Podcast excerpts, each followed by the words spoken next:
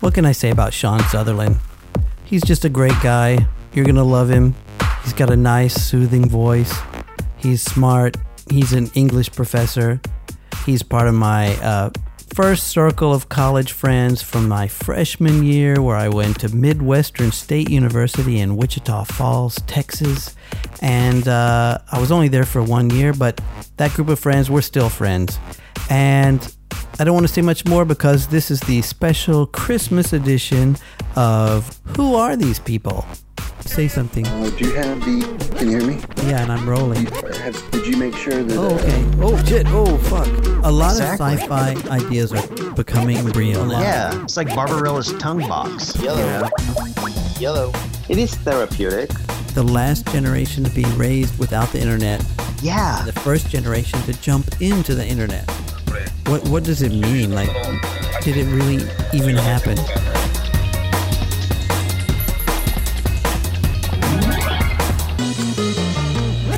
Hey, Sean, how are you? Yeah, I'm good. Good. Is the audio any better? It doesn't sound any better in my headphones, but I think the recording will be okay. So. Okay. Yeah, we'll just go for it. At least it's clean, so I should be able to add some amplification on it without it being too distorted later. Okay. Fingers crossed. Yeah, fingers crossed.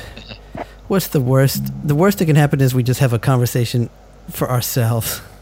No, we get tricked into having a conversation. Yeah. Well, that's the whole point of this. This is my artifice, my artificial way to have friendships with people.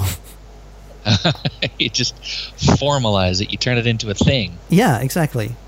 Yeah, smart. You know, we have to schedule things these days. Surely nothing happens naturally anymore.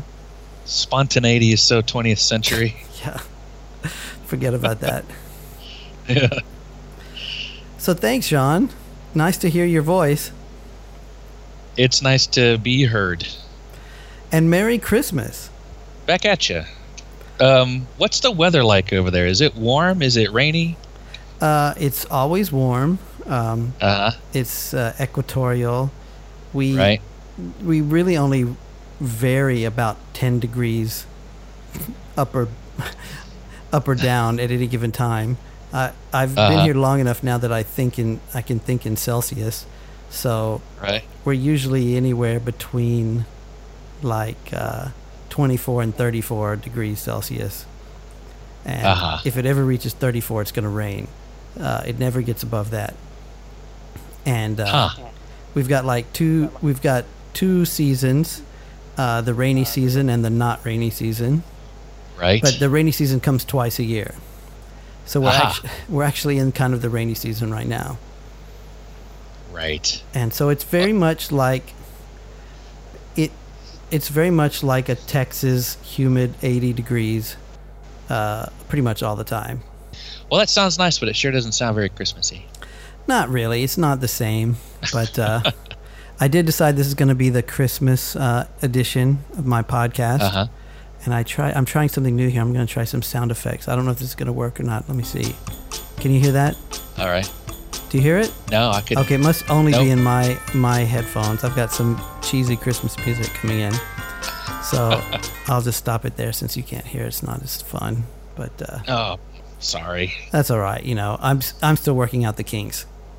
It might just be that I'm not physically capable of hearing Christmas music. Well, I thought you're into it. I saw, because I see your Facebook feed, I saw that you were working on Christmas music that doesn't suck, right? Right, yeah. Crowdsourcing it. Yeah, and you got lots of feedback on that? Yeah. And some of it does suck. Yeah. But I was thinking about it last night. I was like, you know, that's the price of inclusiveness and democracy. You know, sometimes you want to make something that doesn't suck, but sometimes it sucks a little bit. True. Yeah. But that's also part of the Christmas spirit. Exactly. You got to put up with people that suck. That's right. The occasional song that sucks. Mm-hmm. That's the price you pay. Yeah. For the Christmas spirit. And you know, hopefully enough eggnog will take care of that. That's right. In fact, I saw another quote of yours recently on Facebook. You said, "Christmas is my favorite bourgeois fantasy." That's right, isn't it? Yeah, so tell me, what do you mean by that? Well, so, Christmas as a cultural experience, it seems to be rooted in a lot of imagery and tropes, right? Correct. That involve a lot of gift giving. You know, yes. during the Christmas season, you always see these car commercials on television, mm-hmm. you know, where somebody's bought the car for their wife or their husband, yeah. with Christmas, the big bow on top, with the giant impossible bow, yeah, right? You know, right. Like I could be wrong. I have limited experiences in life, mm-hmm. but I have never ever seen that happen in real life, right? Any nice neighborhood that I drive through in the Christmas season, because I want to go look at all their fancy decorations, I've never seen, the Jeep Wrangler, or whatever, right. the Lexus with the bow, the Audi, right. Well, obviously you don't drive through the right neighborhoods, Sean. I guess not. Yeah, I need to recheck my Christmas lights itinerary. Yeah. But that is a good fantasy. But it's all fantasy, isn't it? It is. Should we go through all the bullshit of Christmas? Yeah, let's do that. The 12 bullshits of Christmas. Okay. Because it is. It's like it's total Christmas. Complete bullshit. Right. But I love it. Yeah. Well, it's nice. I mean, it's been created to please people. Sure. But you tell me. All right. First, let me just get back up a little bit. So. You currently are enjoying the status of a philosopher king. Is that correct? Is that your position right now? For 4 hours a day during the week. Yes, you get to be a philosopher king, right? When I'm in my classroom, mm-hmm. I get to hold court. Yes, okay. That's right. So, as philosopher king, tell me, what is your take on, let's say, American Christmas? Let's hear it. All right, so Santa Claus. It all starts with Santa Claus, doesn't it? Yeah. Okay. Yeah, Christmas doesn't really start with Jesus. Oh no, it does not. It starts with the Romans, doesn't it? Or even pre-Roman. Yeah, the Romans were celebrating Christmas before Jesus ever came along. Of course, they called it something different, right? Yep. I'm putting some cheesy Christmas music under this, just so you know. Nice. Okay. Oh, that's great. All right. Yeah. So it was dedicated back then. It was dedicated to Saturn, which was like we, think of him as like the god of time or whatever.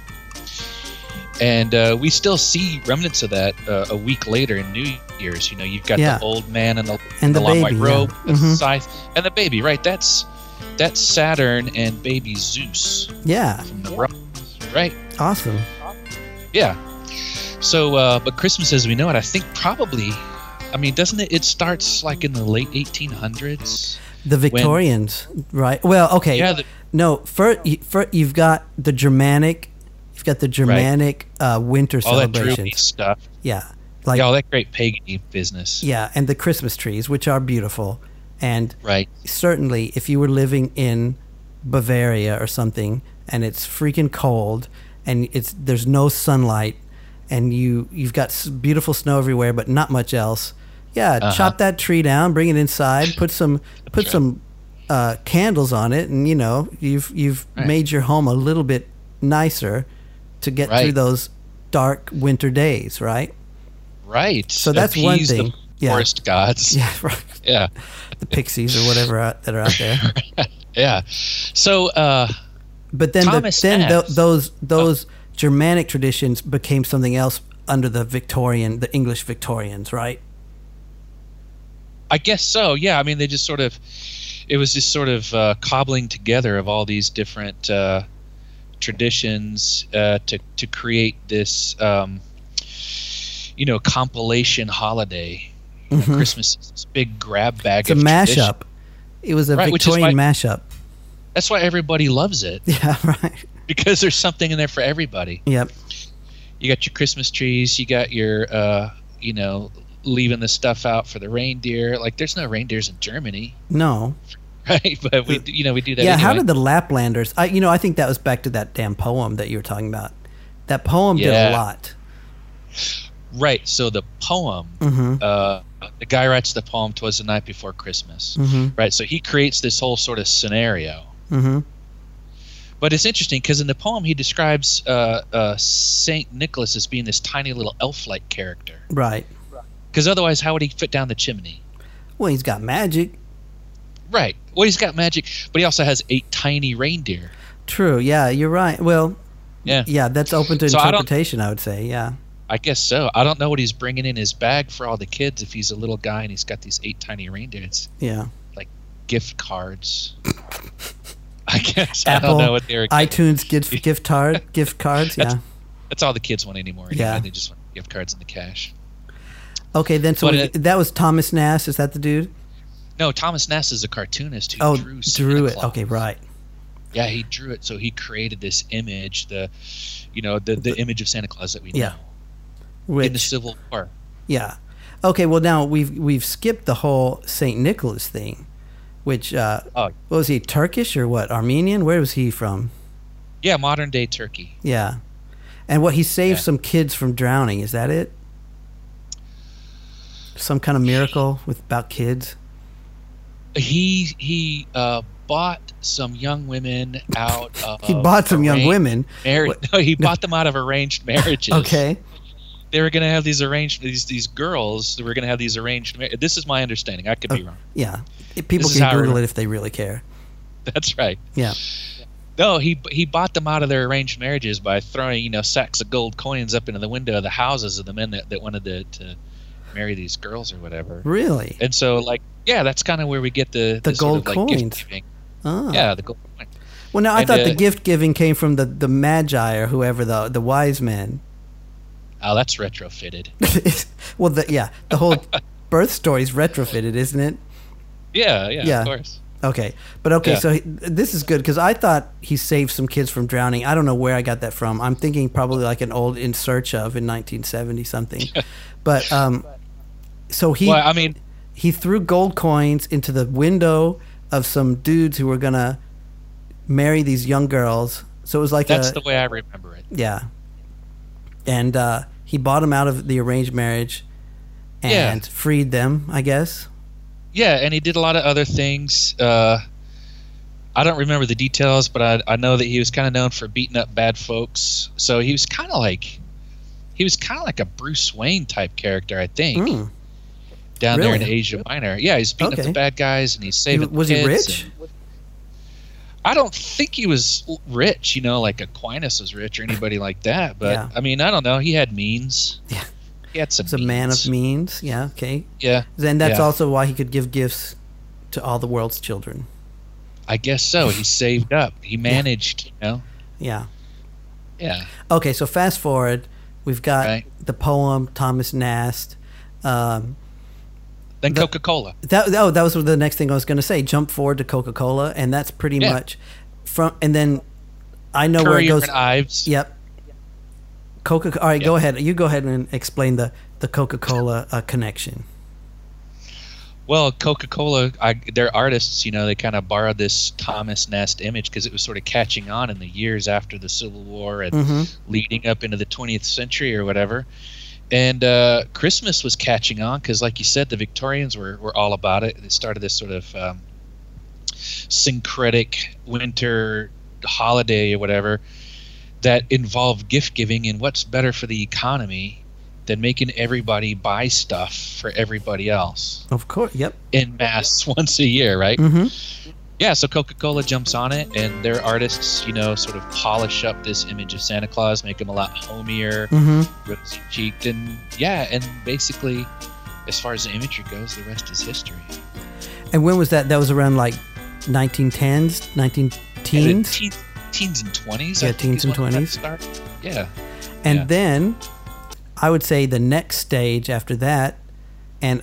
This is something if I was professional, I would have researched and had all the information right in front of me. But it's something like the Jewish marketers the marketing agents of like the 40s and 50s and 60s really made Christmas like the American Christmas, where it was the gift giving extravaganza, and pretty much they stripped all religious overtones out of it and made it strictly like a commercial holiday. Well, yeah, and they put Santa Claus directly inside the department store. Yeah. Right. Brilliant. And That's a brilliant move. Yeah. And I would say I just read the book version of the Charlie Brown Christmas special to my kids today, and that story is still so contemporary. It's amazing. You know, so that was written probably in like 1960s or something like that, late 50s or early to mid 60s. Early. Yeah. Right. I mean, because the special was based on strips that had been written by Charles Schultz previously. But so, yeah, you've got a kid who's basically depressed. He's got seasonal affectional disorder. Which one are you talking about? You got to be more specific. All those kids were depressed. No. Well, I mean, none of them were depressed like Charlie Brown was depressed. Some of the others. Charlie Brown. I think they all had their own disorders, but Charlie Brown was pretty much pure depression, and he's bemoaning the commercialization of Christmas and what is the real meaning of Christmas, and he feels unsatisfied. It's like, damn, if that is not as fresh as a daisy here in 2017, I don't know what else is. 65 years ago. Right. Yeah, that cartoon would qualify for Social Security right now. Yeah. And, you know, it's funny. I was thinking about the Halloween special that they've got. And, you know, every year part of the Halloween tradition, of course, is to complain about how the Christmas stuff is out already. Oh, right. Mm-hmm. You know? Yeah, and if you know, in the Charlie Brown Halloween one, it's last minute. He hasn't gotten his costume together, and he ends up with that ridiculous ghost costume. Right. He goes to the store at the last minute to try to buy a Halloween costume, but the store is already full of Christmas stuff. Right? Yeah. And I was like, it's like again, that is part of the tradition now. Yeah. Right. Complaining about the commercialization of Christmas is part of the Christmas tradition. You're right. Yeah. Well, okay, I had a bit of that today. It's all good. This is the special Christmas edition of Who Are These People? You're listening to my interview with Sean Sutherland. Okay, Sean, let's talk about something else. Who are you? You're from Oklahoma, is that right? No, that's not right. It's not? It's a good guess. They're from the border. Yeah, the border. The hotly contested border region of Texas and Oklahoma. Okay. Oh, you're from... Where are you from? Well, I went to junior high and high school in a little town called Nocona, Texas. Okay, Nocona. And that's very close to the Oklahoma border, right? Yeah, me and my friends used to go up and camp out and mess around on the Red River. Okay. Well, I apologize for insinuating you were born in Oklahoma, but no, forgive me. Yeah, well, you know, I'm older, I'm mature, I'm less likely to want to resort to fisticuffs over such a slur. Right. But yeah. Yeah. So Nocona, famous for Nocona boots, right? Yeah, Nocona itself, famous for the boots. Montague County is a little more notorious, I think. Yeah, we've had not a couple Montague, of, but Montague. Oh no, I made that mistake. Right. I made that mistake in the sixth grade when I moved out there. Yeah. Oh, you moved. Oh, where are you from originally? Where'd you? Oh, you were born in Taiwan. Is that right? I was born in Japan. Japan. Okay. My dad was in the Air Force. Mm-hmm. I was born in Japan. When I was a baby toddler, we lived in Wichita Falls for a year, and then we went back and lived in Taiwan for 2 years, and then we came back to Wichita Falls when I started kindergarten. Okay. And so I did elementary school in Wichita Falls, then we moved out to the middle of nowhere, and that's where I did junior high and high school. Okay. So you were in sixth grade when you got to Nocona? Yes. And then you made the mistake of calling it Montague County? Oh my God! Yeah. Oh, that was it for me. They didn't call you Romeo after that. No, I did acquire some nicknames pretty quickly, right? But that was not one of them, right? Yeah, I pretty much doomed myself the first week. I think I was branded for the whole rest of the time I lived out there amongst the cow folk. Now, Wichita Falls is not exactly the bastion of civilization, and yet, oh my God, it was for me. Really? Oh yeah. Oh my God, it's the big city. Yeah. Oh, for sure. Okay, so you get out to Nocona when you're like in sixth grade, and well, what were some of the nicknames that you had? I think first day it was IBM. Why is that? Because this is 1982. Mm-hmm. My dad was a computer programmer. He got into computers in the late 70s. Mm-hmm. You know, before, you know, when the only place you could buy a computer was at like some guy's hobbyist shop. Right. Right. I mean, it was like nothing. The right. Computer industry was nothing. No, you had to work for a big company to have a computer. Yeah, basically. Mm-hmm.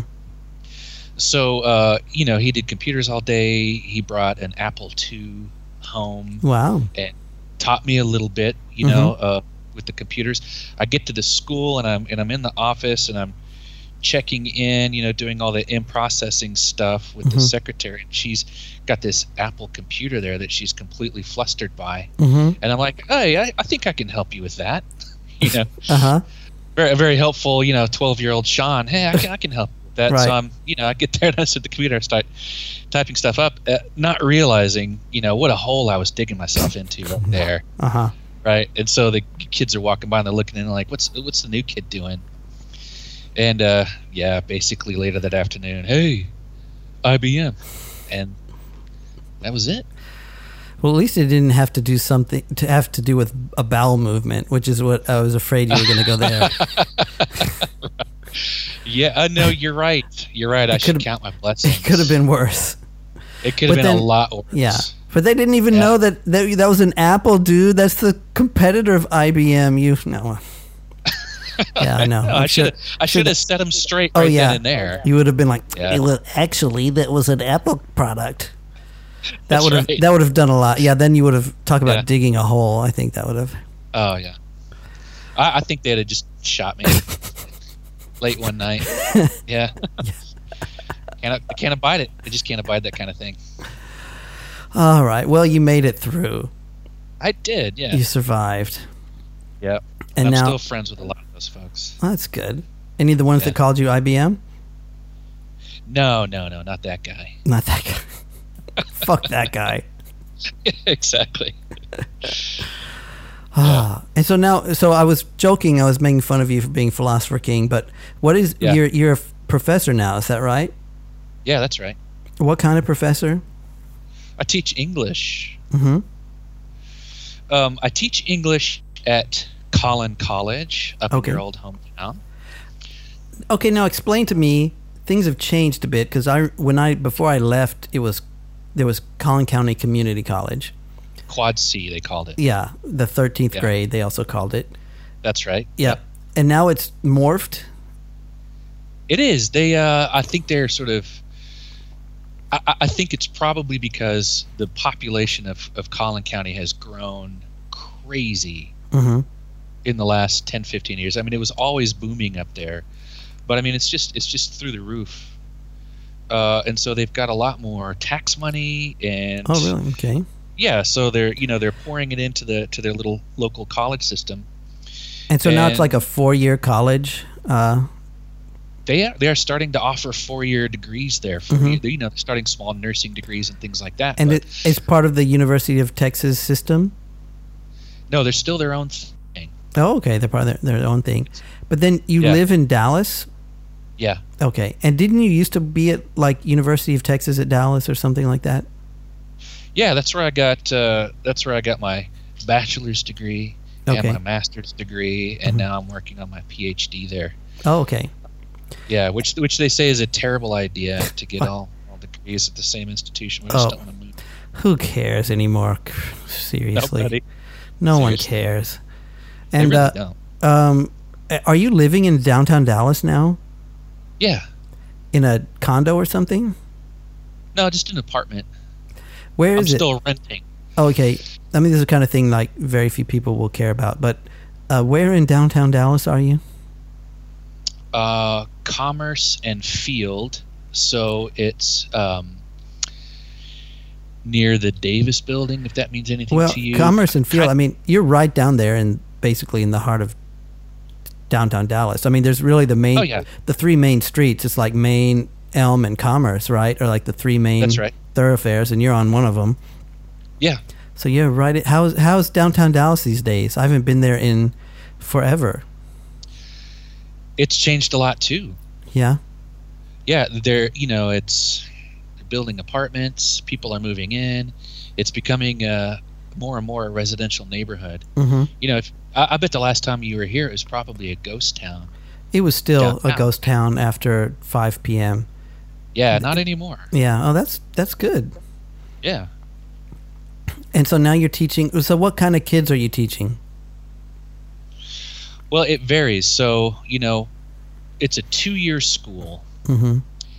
So it's pretty much, you know, freshman, sophomore level classes. Mm-hmm. And so, you know, the kind of students I get, it's actually kind of a pretty wide cross-section of people. So, you know, it's those, like you said, the 13th grade. It's the 13th graders, mm-hmm. you know, a lot of them. You know, we do have a couple of universities nearby, and 2-year colleges tend to be cheaper. Right. And so I have university students who are coming to knock out their freshman core classes mm-hmm. at Collin instead of paying more at their university. A lot of, you know, non-traditional students, the older students who are going back to school, and they're, you know, just kind of like they live here. They're not going to go away to college. They're not applying to their dream university or whatever. They're going to go to the college that's in the town they live in because they have families and jobs or whatever. Right. And a whole lot of international students. Okay. People who come there to go to Collin College, or they are already living in the area? Both. Okay. Yeah. So Collin County has a large population of South Asian, mm-hmm. Southeast Asian, and African immigrants, and I mean, everybody wants to move up. Everybody wants to, you know, get a degree, pursue a degree, and work their way into the middle class. And right. So a lot of those folks too, and it's great. It's such a great job to have. And is the English you're teaching like the required, like English 101 kind of stuff, or what? Yeah, basically. Mm-hmm. Yeah, first semester, second semester freshman English, and then some sophomore year lit classes. Nice. Yeah. And so, what do you like as a professor, as an in class instructor? Awesome, I'm sure, but. You know, here's the thing. When I started my PhD program, I thought, oh, I'll get a PhD and I'll go off and get a job at a university and, you know, publish and, you know, fight for the tenure track and live the life of the benighted intellectual and all that. Mm-hmm. And I quickly discovered two things. One is that my academic capacities are pretty limited. I'm not a great academic. I'm just not a great academic. And the other one is that that's actually kind of a boring life. Mm-hmm. Kind of cloistered and insular. Yeah, exactly. So, you know, university professors, their jobs are basically to research and publish, to be experts in their field, and then they sort of teach on the side, you know, often begrudgingly. Mm-hmm. You know, teaching these classes. Right. And as brilliant as a lot of my professors were, they weren't all very good teachers. Mm-hmm. You know? But when I started the PhD program, I quit my regular office job and I started adjuncting, teaching part-time at different colleges around the DFW area. Mm-hmm. And I just realized then that I loved being in the classroom. I loved teaching. I loved the energy of the students and that, you know, Two-year colleges is where you go if what you want to do is teach instead of researching and writing all day. Right. Well, good. Sounds good to me. Yeah. I'm sure you're a good teacher.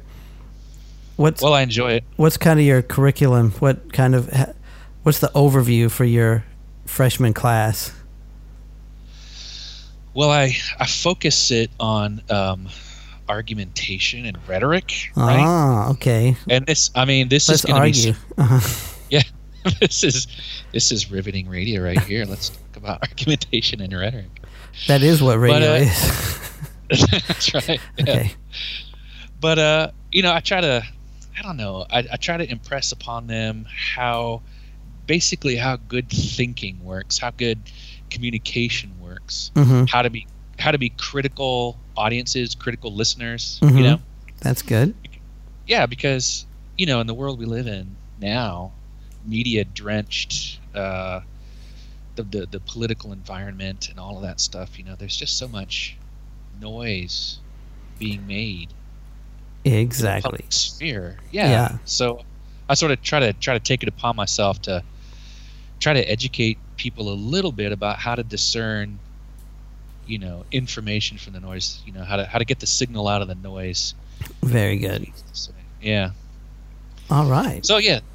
And you said you have a lot of Southeast Asians. From what countries are your students that are Southeast Asian?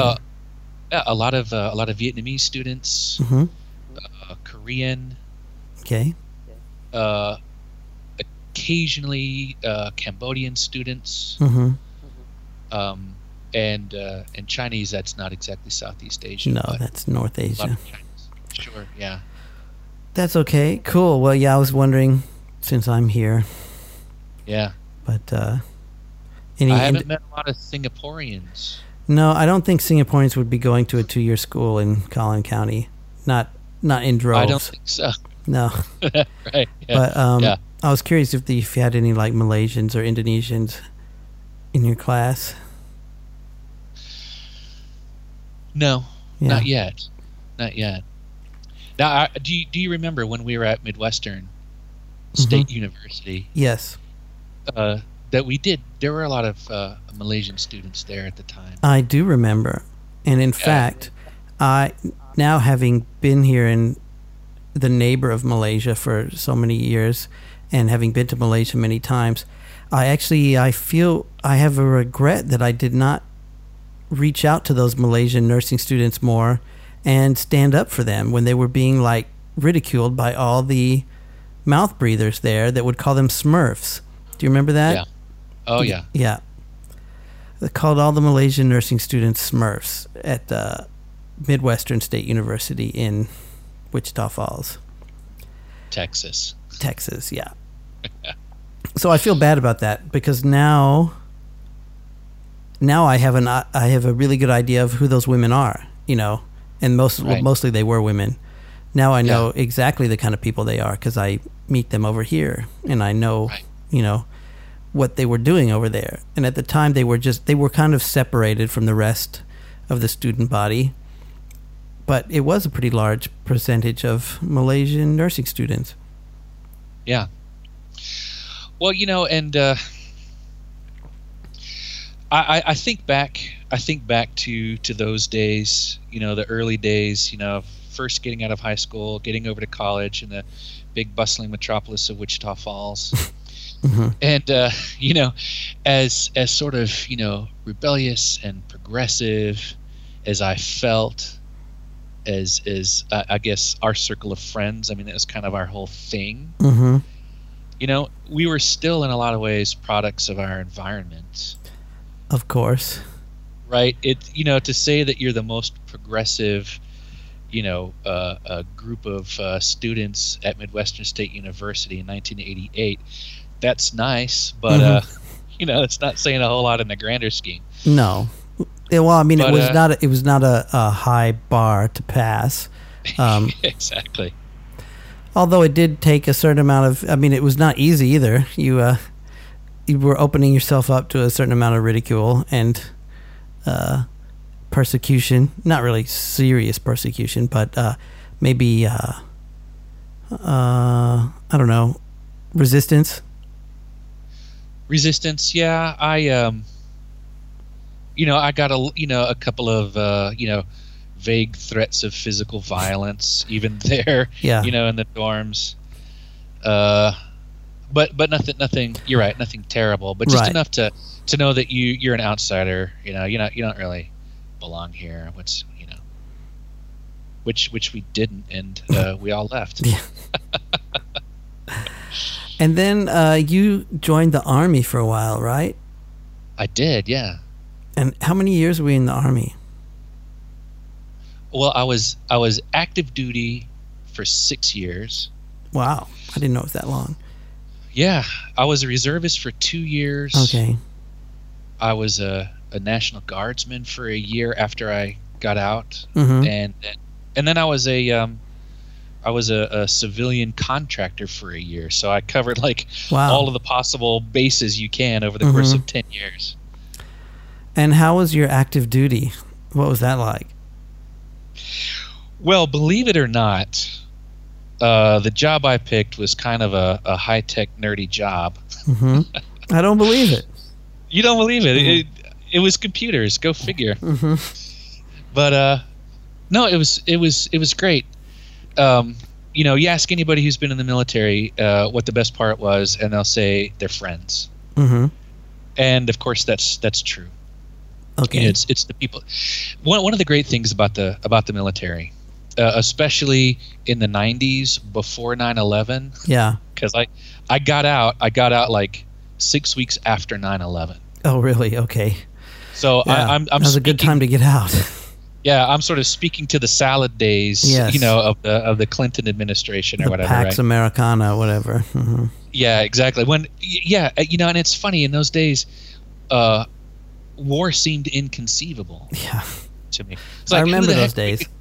Who the heck are we going to go to war with? How could there possibly be another war? Well, they thought of somebody, right? But no, it was great. So one of the great things about the military is that it provides you the opportunity, or rather, I mean, it places you in the situation to meet and get to know people that you would never have met or gotten to know otherwise. Mm-hmm. The kinds of people you would never have gotten to know otherwise. Like who? I can't remember his real name, but we called him Baby Huey. Okay. That's a good start. He called himself Baby Huey, and we just kind of followed along, right? Yeah. But did he look like? Was he a big guy? He was. He was a big guy. Yeah, yeah. But he was from Miami, mm-hmm. and he had joined the Army to get away from the gangs. Really? Okay. Yeah, I mean that was his ticket out. Mm-hmm. He grew up in this neighborhood. That's the prevailing social atmosphere in his neighborhood, and he thought and he had been involved. He had been in a gang, of course. You live in a neighborhood like that. That's the way it is. But he joined the Army. He managed to get in, and that was his ticket out. So interesting. So he still had a lot of that culture, a lot of those ideas, a lot of those values, whatever. But he was also somebody who, had a bigger picture on mm-hmm. life, obviously, right? So, a guy like that, guys from, backwoods, Mississippi and Alabama, these southern fried crackers who, right, yeah. And I say that with love. Yeah, I know. I could hear the love, yeah. Right. So, the kind of people who at first pass I'd be like, man, I'm never going to talk to that guy, but mm-hmm. What an asshole or whatever. But you get to know people, and you see the person underneath all of that stuff, and mm-hmm. You can't forget or forgive their bad qualities, but you realize that there's more to people than just their negative stereotypical qualities. Obviously, right? It's a no-brainer, but it's one thing to sort of know that intellectually, and it's another thing to live it. Mm-hmm. Which is one of the things that you get with the military, and not only people from all over America, but people from all over the world. I don't know how it is now, but at the time, the U.S. military would take foreign nationals mm-hmm. as a route toward citizenship. Yeah, right. Yeah, I think they still do that, or at least they had been doing that as of fairly recently, because I've seen it in the news. Not. Not infrequently. Okay. So yeah, I don't. yeah, there's no telling what's going to happen under the current environment. But yeah, so guys from all over Africa, all over South America, Australian, French, Australians, Caribbean. Why would an Australian come join the U.S. Army? They've got their own army that's pretty much the same, fights the same wars. I don't know. She was an MP. Okay. And so maybe she had this sort of, I don't know, Hollywood American cop fantasy or something like that, you know, because a lot of people who want to eventually become police officers will join the military and become MPs in the military because they get all this free training and stuff. And yeah. So I don't know. Maybe. I mean, interesting. Yeah. I know that was kind of strange, you know, like, all right. Yeah, well, to each his own. Yeah, I suppose. So what else is going on, Sean? What's your read on the temperature of American culture right now?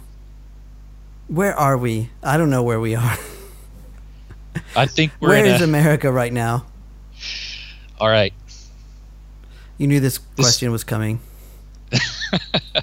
I have a very pessimistic answer. All right. I'm ready to hear it. But I think that we're in something of like a death wish downward spiral. Okay. Yeah. And I say that because of the kinds of pop culture things that are really, really popular. Okay. Right. So Walking Dead, for example, is a sort of the epitome of this post-apocalyptic zombie landscape, and it's this sort of, in a way, it's this kind of Wild West fantasy, right? But it's zombies instead of the old black and white Indians, from the old Western movies or whatever. Okay, but the whole thing is predicated on this collapse of organized society, right? Right, and that's just one example. I mean, there's a whole slew of other possible examples, So our culture seems to be fascinated by this idea of social collapse. Yes. Okay. And I think that this fascination sort of tends to precipitate that kind of thing. An actual social collapse? Of some kind. Yeah. Right. Well, that's interesting, and okay, before I give my opinion, what besides The Walking Dead, what other popular pop culture things are you thinking of that bolster your argument? Well, the Trump presidency, I think, is another great example. All right, right? I don't know if I'd call him pop culture at this point, but he came from pop culture. Okay, I'll give you that. I think he's the pop culture candidate. Okay, all right. There's an argument to be made there, yes. Okay. Anything else before I go back to The Walking Dead? Because I do want to talk about The Walking Dead briefly. Well, then there's this this sort of resurgent, the neo-Nazi, the white supremacist movement that it's caught a lot of people by surprise.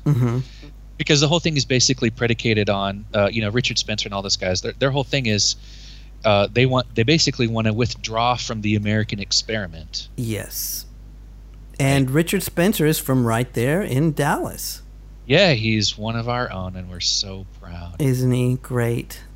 Yeah, local boy done good. Yeah, you've got Richard Spencer, you've got Lance Armstrong. Yeah, and just... Oh, well. Okay, so Walking Dead, totally. Yeah. I mean, that... Not just Walking Dead, but in general, most zombie apocalyptic films, they are about the collapse of society.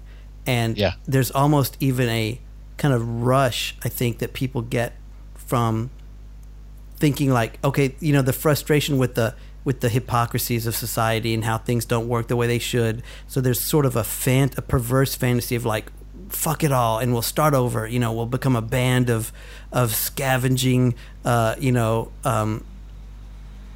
survivors, you know, that kind of thing. So yeah, we're going to go back to natural law. Yeah, natural law, and that pervades not just Walking Dead, but other zombie films as well. Sure. But Walking Dead, I was a huge fan of Walking Dead. The first several seasons, the very first episode just hooked me, you know, and like I was into it. Then I got to the season where the cliffhanger was where they introduced that new character with the baseball bat with all the spikes, whatever his name was. Egan, yeah. So that season finale, I was like, dude, I'm done. I'm like, I'm not going to watch anymore. Okay, I get it. Your point is the Walking Dead is that the living are the Walking Dead. The people who are the survivors have lost their soul. They're nothing but animals, and there's no more humanity left, and it's just all a horrible nightmare situation. And if I want to watch that, I'll watch the news. I don't want my fiction to be that bleak. I was like, I just don't need it. I can imagine it myself. I can see it in Syria, in Yemen, in all these places where situations really are horrible. I don't want to watch my favorite popcorn zombie drama. You know, I want my popcorn zombie drama to have some sort of chance of redemption at the end, you know, some sort of chance that they will find a cure, that they will somehow survive. And I was just like, I'm done. I'm not going to watch anymore. It's over. And I haven't. And I don't. The Walking Dead is dead to me.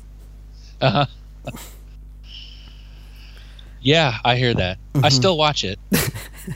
I still watch it, and now it's part of the reason why I still watch it is this sort of not exactly a horrified fascination, but this sort of, you know, I guess like a cultural critical eye. Mm-hmm. You know, I watch it not necessarily because it's hugely entertaining, because it's just not anymore. Yeah. But because I'm trying to figure out, what does this mean? Yeah, I don't think it means much anymore. I mean, I think if the point is that the survivors of The Walking Dead, well, I got it. I got the point. And it's funny that you say that, because the main character, Rick, mm-hmm. actually explicitly says that in the course of a conversation this season. Oh, really? Yeah, okay. Just in case the audience hadn't put it together. hadn't picked it up. He comes out and tells us, frankly, yeah, I get it now. We're The Walking Dead. Like, yeah, dude. Okay, well, I got it. Several episodes early, then, I guess. So I saved myself some trouble.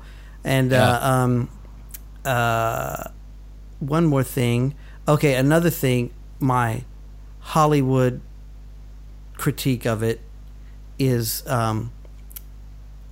eventually the show became. Do you remember in the 70s, like your standard 70s, like cop drama or whatever, like hour-long cop show in the?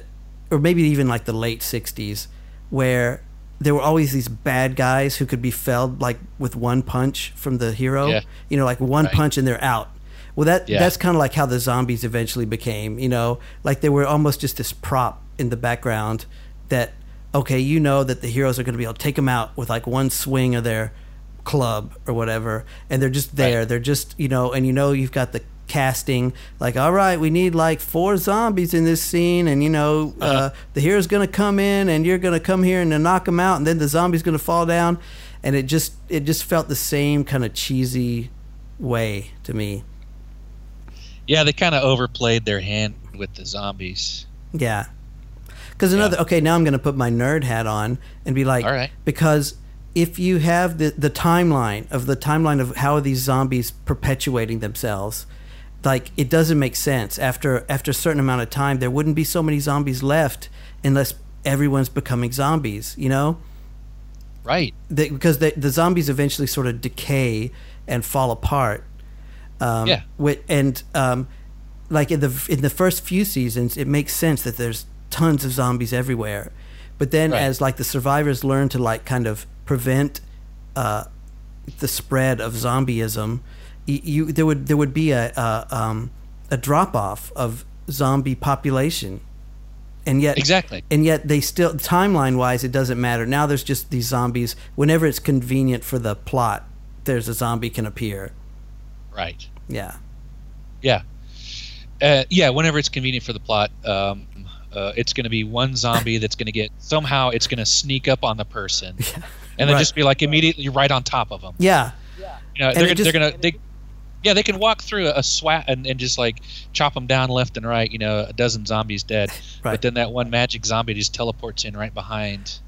Well, yeah, and the way they do it is when you cut to a close-up, well, then the zombie comes in on the side of the frame. Right. And then all of a sudden he's there. That's all you need to do. Right. Yeah. Okay, that's good. Yeah. I'm glad I got that off my chest. Yeah, you know, and that's such an astute observation, because where are all these fresh corpses coming from? Yeah. They should all just be desiccated skeletons by now. Yeah, you know. Now, another film that's come to mind a lot in these days is that film, I think it's called Children of Men. Have you ever seen that? I did see it, yeah. That's the one with like Michael Caine and... Clive Owen. Clive, yeah, about the breakdown of society when people stop having children. Right. That film seems so realistic to me, like a very realistic glimpse into a future dystopia. Yeah, and that's part of what made it so good. It was like terrifyingly plausible. Yeah, very plausible, because they made all the fucked up misery, they portrayed it in a boring, like, matter of fact way. Like, right. shit, you know, like you step in dog poop on your way to work. That's a normal blasé thing, but in that reality, it's like, oh, you walk by a bunch of people being rounded up and put in buses and sent off to some camp while you're on your way right. to your lousy job, you know. And then there's a terrorist bombing while you're trying to buy your cough syrup or whatever in the morning, you know. It's like the banality of evil kind of trope, but they did it so well. It seemed so plausible, yeah. Yeah, and you know that's something that a lot of movies and TV shows are sort of catching on to, this idea of how they portray violence and terrible things, you know, because traditionally, you know, it's a big production, you know, that famous scene from French Connection where he gets shot and his arms just spray out, you know, before he falls down the stairs or whatever, you know. Okay. This idea that, you know, when somebody gets shot, you know, it's a big production, dramatic, this huge death scene, or right. if the car goes off the cliff, you know, of course it has to explode, yeah, right, you know, but in reality, you know, when somebody gets shot, they just slump over, yeah, it's a very undramatic thing. When a car goes off a cliff, it just hits a rock and stops, you know, it's right, very undramatic, and yes, and somehow the portrayal of violence and horrible things in this sort of downplayed, under dramatized ways is even more affecting, right? So what current films or TV shows are you thinking of that have latched onto that idea? Well, I just got through binging Godless on Netflix. Oh, I haven't watched that yet. Yeah, so it's another one of those brilliant sort of algorithmic Netflix shows. Okay. You know, they figure out what their viewers want. And right, and then they give it to them. And, of course, it's brilliant. It's good. You know, it's really – because they know what they're doing. Mm-hmm. But so it's a Western. It's kind of a fantasy in a way. You know, it's a situation that probably couldn't happen. But anyway, they do it. They take that kind of approach to the violence and terrible right. things throughout the series. And it just somehow makes it even more worse. Yeah. Makes it worse, more poignant. Amen to that. Yeah. So, and I was also... I want to talk about this, the Last Jedi. Okay, please do. Right, please. No spoilers. Do. No, no spoilers. Right, all right, but, sure. You can spoil it for me. But you know, a lot of people are complaining about it because it departs from the sort of traditional expectation of the series. You know, this idea of the Skywalker family as being central to the fate of the galaxy, and. Mm-hmm. Power centralized, you know, with the Sith and the Jedi and all this sort of dramatic turns, you know, of the series.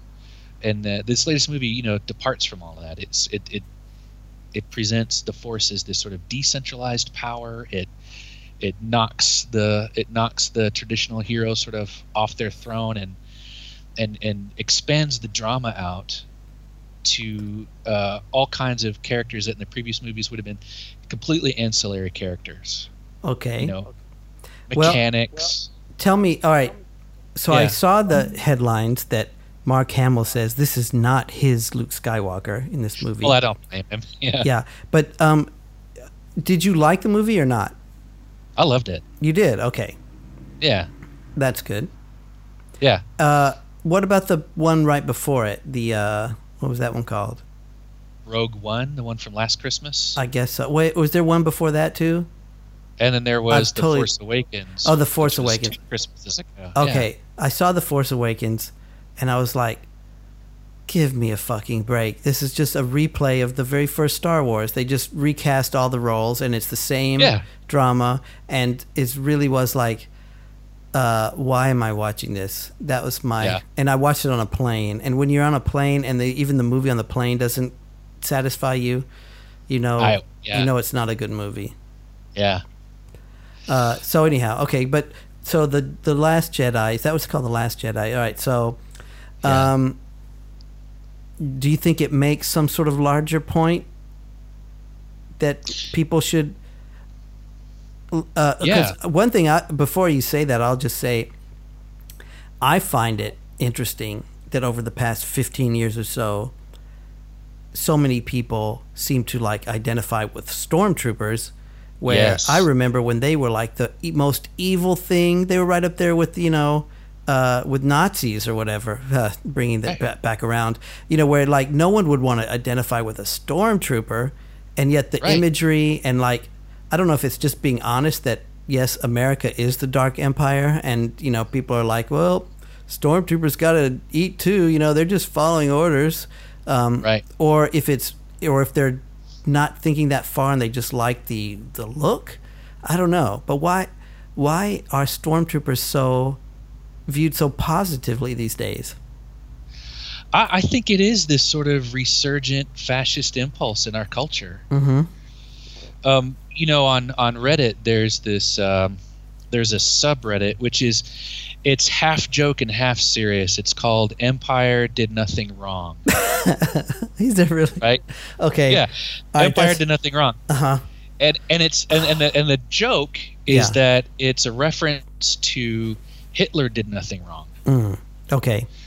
Right, which is this argument that a lot of the right, obviously, that a lot of the ultra right wing people are, this, this 70 years later, suddenly we have a bunch of Hitler apologists all over the place. Mm-hmm. But you've got this group of people who are sort of half tongue in cheek, I think, taking that idea, applying it to the Star Wars universe, and like you said, they're very pro empire, and it's kind of a joke, but kind of not a joke. Mm-hmm.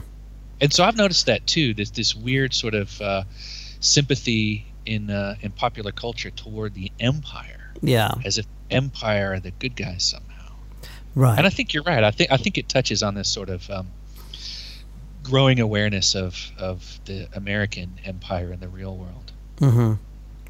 Yeah. So does Last Jedi do anything to like assuage that, or is it pretty much pro empire propaganda? Or does it take everything at arm's length, and it's like doesn't try and take a side? What it does, it's the First Order now. It's not the Empire anymore. They're calling it the First Order. Okay. It's this sort of resurgence of centralized power that emerges after the collapse of the old empire. Whatever. Okay. But they're the same thing. Stormtroopers and all of that stuff, right? So it doesn't try to portray them in any kind of a sympathetic light. Mm-hmm. I mean, they're still the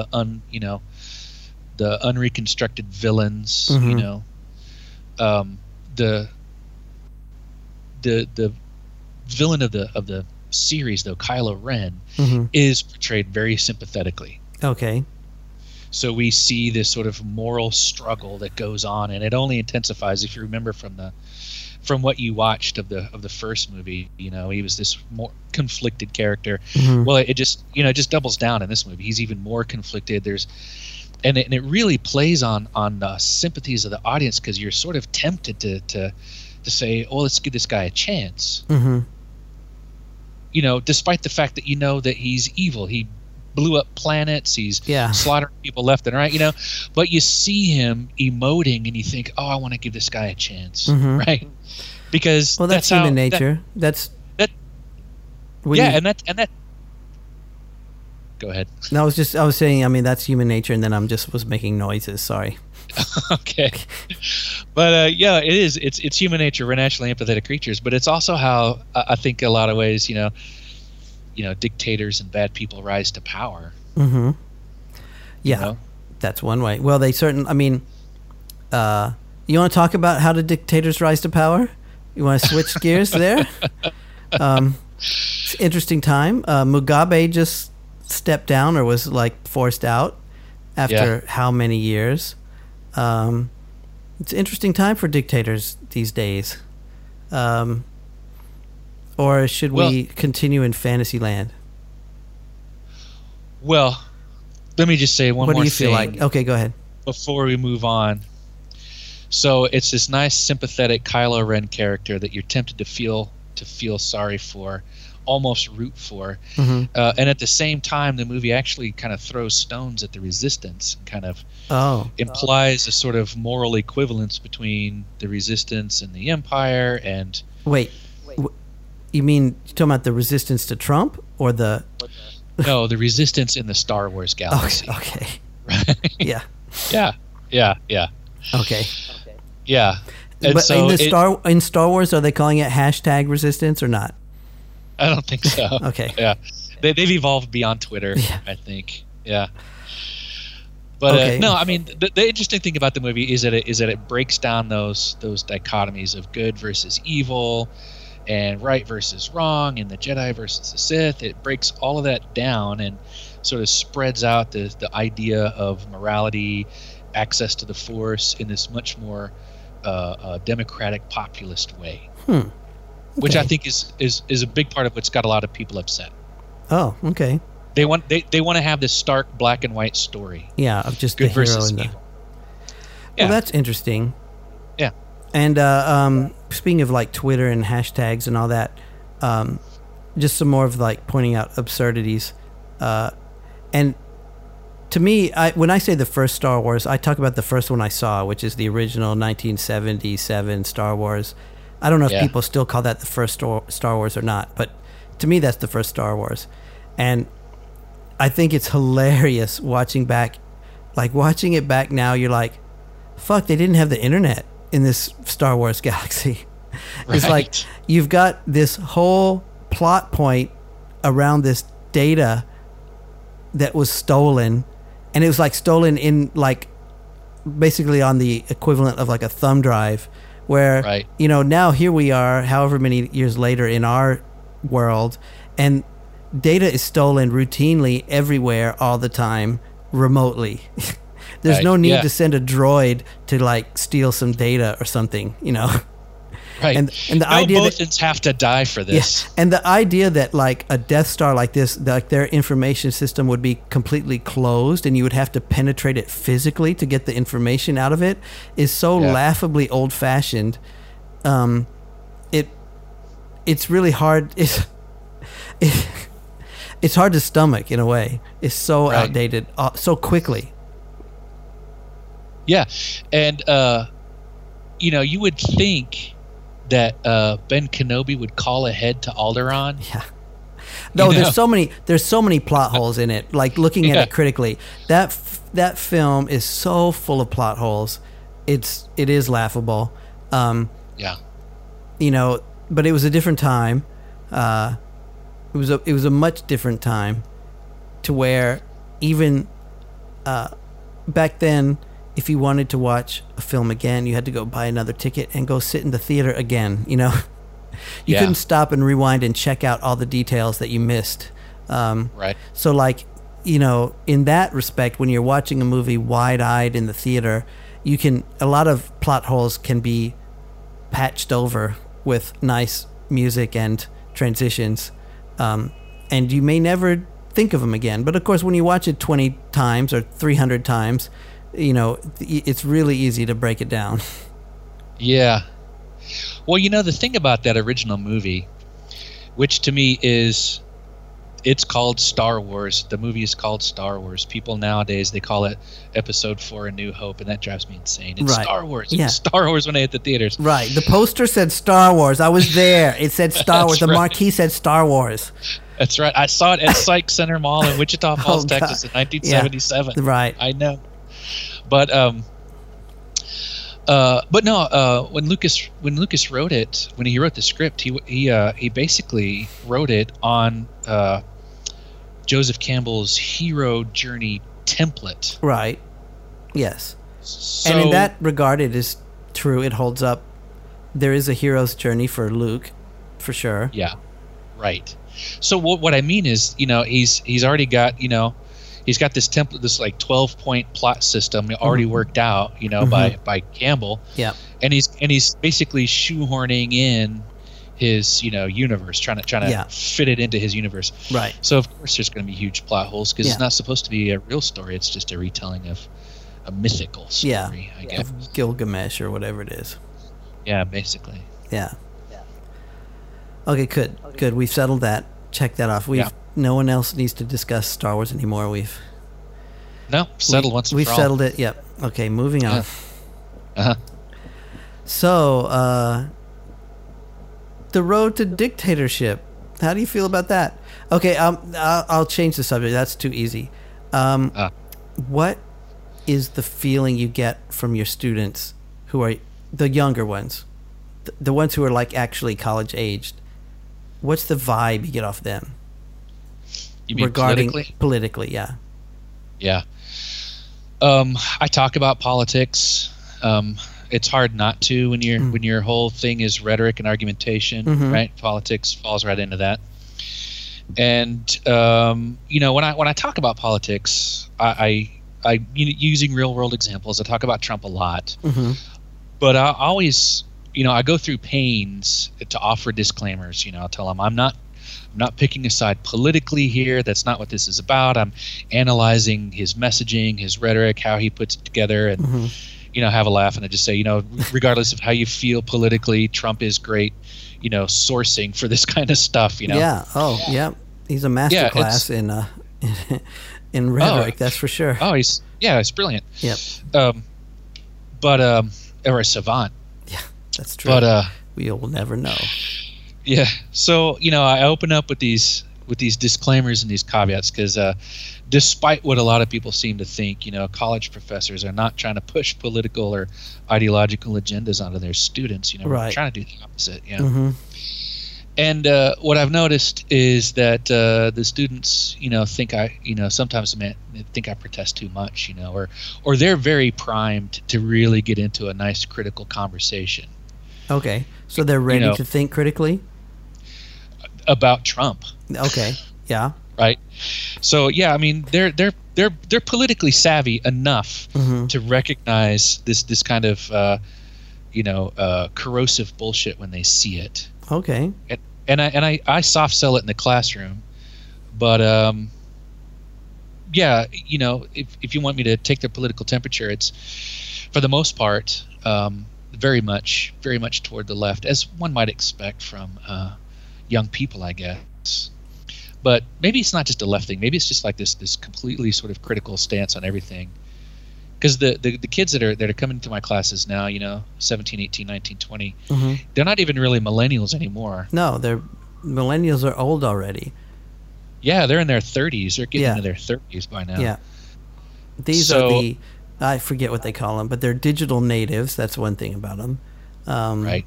And, yeah, they're, like, called Gillennials or Zigzennials or some kind of nonsense.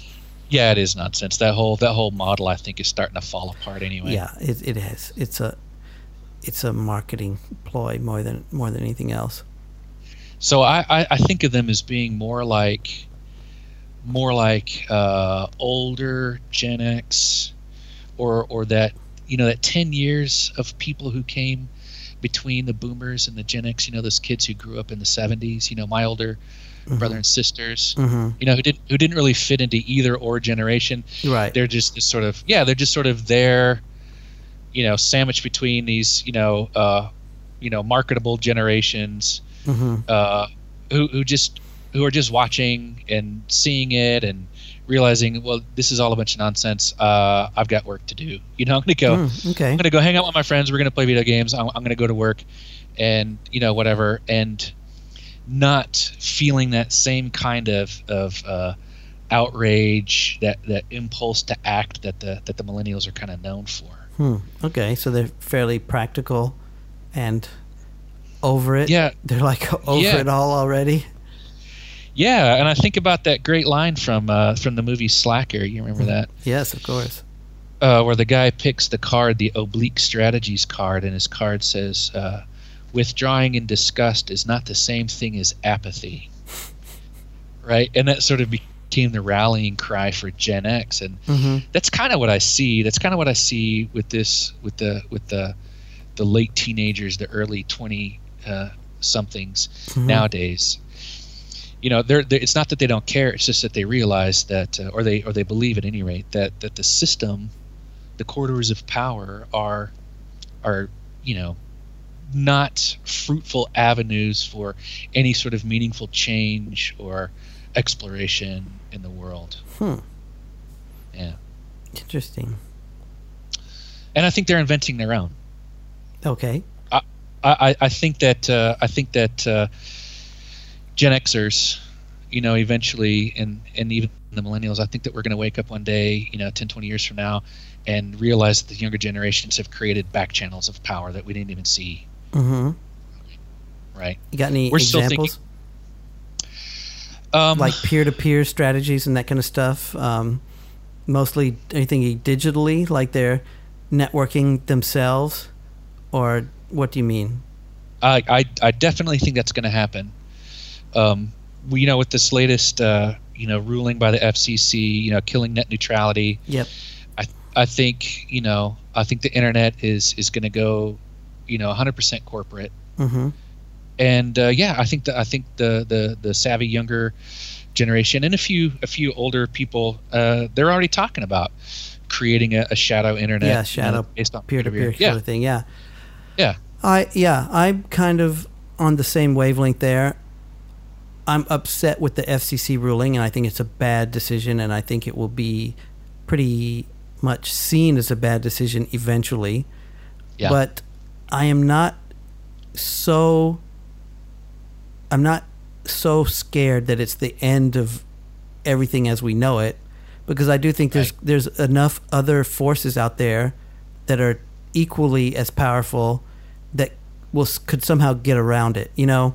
It's just like every time you hear something bad about the huge companies like Google or Facebook or Apple, well, in a way, I'm just glad that there's not just one. You know, like in some ways, Google, Amazon, Apple, Facebook, between the four of them, they do provide a few checks and balances on each other. You know, like if the internet becomes completely tied up and it's pay to play, everything you've got to pay through Comcast or whoever, I think people will technologically find other ways around it.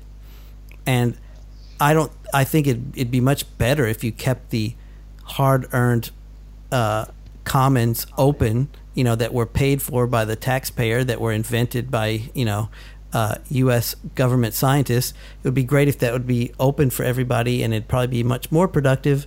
But I do think that somehow people will get around it. You know, I don't think people are just going to roll over and be like, "Well, that's it, no more internet." You know? Yeah, it's not the Armageddon of the internet. I agree with that. But I think about the Dallas North Tollway. Yeah. Here in okay. Right? So, you know, the idea was, we're going to build this big freeway parallel to Central. It's going to, you know, offer some overflow traffic. It's going to improve the traffic flow north to south, whatever. And, you know, we're going to contract it out. Private company's going to build it. And we're going to allow, you know, the city, this is the city of Dallas talking, and we're going to allow them to charge a toll so that they can recoup their losses and make a reasonable, handsome profit. But eventually we're going to open this road up. It's not going to be a toll road anymore. It's going to be a free highway once this company has recouped their investment and made some money. Well, it's not. It's still a paved road. It's still a 30 years later. Yeah. Yeah. Yeah. Because they, you know, they realized, well, I mean, if people are willing to pay, then why stop asking them to pay? Yeah. They'll just keep paying. And we do. But then that money's all going to private companies, right? It's not going to the city of Dallas, or are they getting a piece of it? They might be getting a piece of it, but no, I mean, it's, it's a semi-private entity that rakes in all this money. It's this nice little combination between government and, you know, contract, you know, corporate contracting or whatever. Mm-hmm. Yeah, I forgot about that Dallas North Tollway, and I forgot that, yeah, they did say that at the beginning, right, that it was eventually going to be opened up and be a free highway. Yeah. Oh, no, what they did is they figured out how to make it a friendlier experience, and so they closed all the toll booths, and they issued people these, you know, these little RF cards. Yeah. You know, so you drive past the sensor, and it automatically generates a charge in your invisible internet account, and you never see the money, and you never give it to anybody, and you're just driving, and the money is just ticking away in the background. Yep. Yeah. Brilliant. It was good. Yeah. And if you don't pay, the stormtroopers will come out. That's right. Yeah. But their aim is horrible, so don't worry. That's yeah. You're safe. Well, thanks, Sean. I would love to keep talking to you, but I think this is probably a good chunk right here. Yeah. I don't want to get into a second hours, really. Not too much. Well, you don't want to talk about more. Well, maybe in a second interview, you know, like I think we could get what? Sorry. So we could go even darker. We could, yeah, but it is Christmas after all, so you know. It is, yeah. Let me play some Christmas music again here. Okay, yeah. So it is Christmas. Nice, warm feeling. Are you going to spend any time with family? Yes. I'm driving over on Christmas Eve to the other side of Fort Worth. Who you got over there? Parents? I've got... Sister? Brother? My sister lives there with her family, and my mother is down visiting from her home in Virginia. So oh, wow. Small-scale family thing. Well, that's nice. Yeah. Merry Christmas to you and yours.